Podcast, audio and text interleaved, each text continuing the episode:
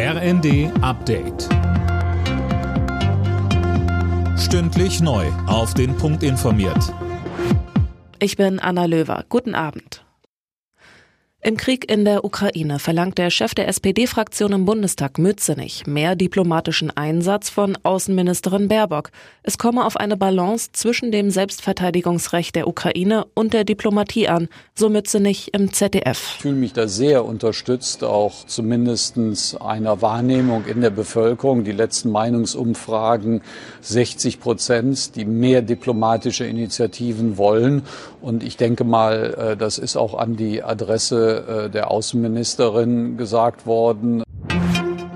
Nach Einschätzung von Bundesentwicklungsministerin Schulze wird der Wiederaufbau der Ukraine eine Aufgabe mehrerer Generationen, das sagte sie den Funke-Zeitungen. Deutschland hat vor einer am Dienstag angesetzten internationalen Wiederaufbaukonferenz 400 Millionen Euro zugesagt. In Großbritannien steht nun der erste mögliche Liz Truss-Nachfolger bereit. Rishi Sunak will neuer Parteichef der Konservativen und damit auch neuer Premier werden. Fabian Hoffmann mit den Einzelheiten. Der Ex-Finanzminister hat als erster beide Voraussetzungen erfüllt. Er hat die nötigen Unterstützer hinter sich und seine Kandidatur jetzt auch offiziell gemacht. Sunak gilt nicht nur als Kritiker der zurückgetretenen Liz Truss, sondern wegen seiner Rolle beim Rücktritt von Boris Johnson auch als dessen Königsmörder. Ob der Ex-Skandalpremier auch nochmal kandidiert, steht spätestens morgen fest. Laut britischen Medien unterstützen bisher deutlich mehr Tory-Abgeordnete Sunak als Johnson. Viele haben sich aber auch noch nicht entschieden.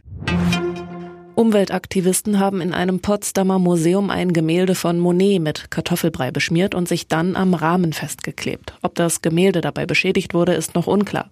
Erst vergangene Woche hatten Aktivisten in London Tomatensuppe über ein Bild von Van Gogh gekippt. In der ersten Fußball-Bundesliga hat der VfL Bochum eine Überraschung geschafft. Der bisherige Tabellenletzte gewann zu Hause gegen Tabellenführer Union Berlin mit 2 zu 1. Alle Nachrichten auf rnd.de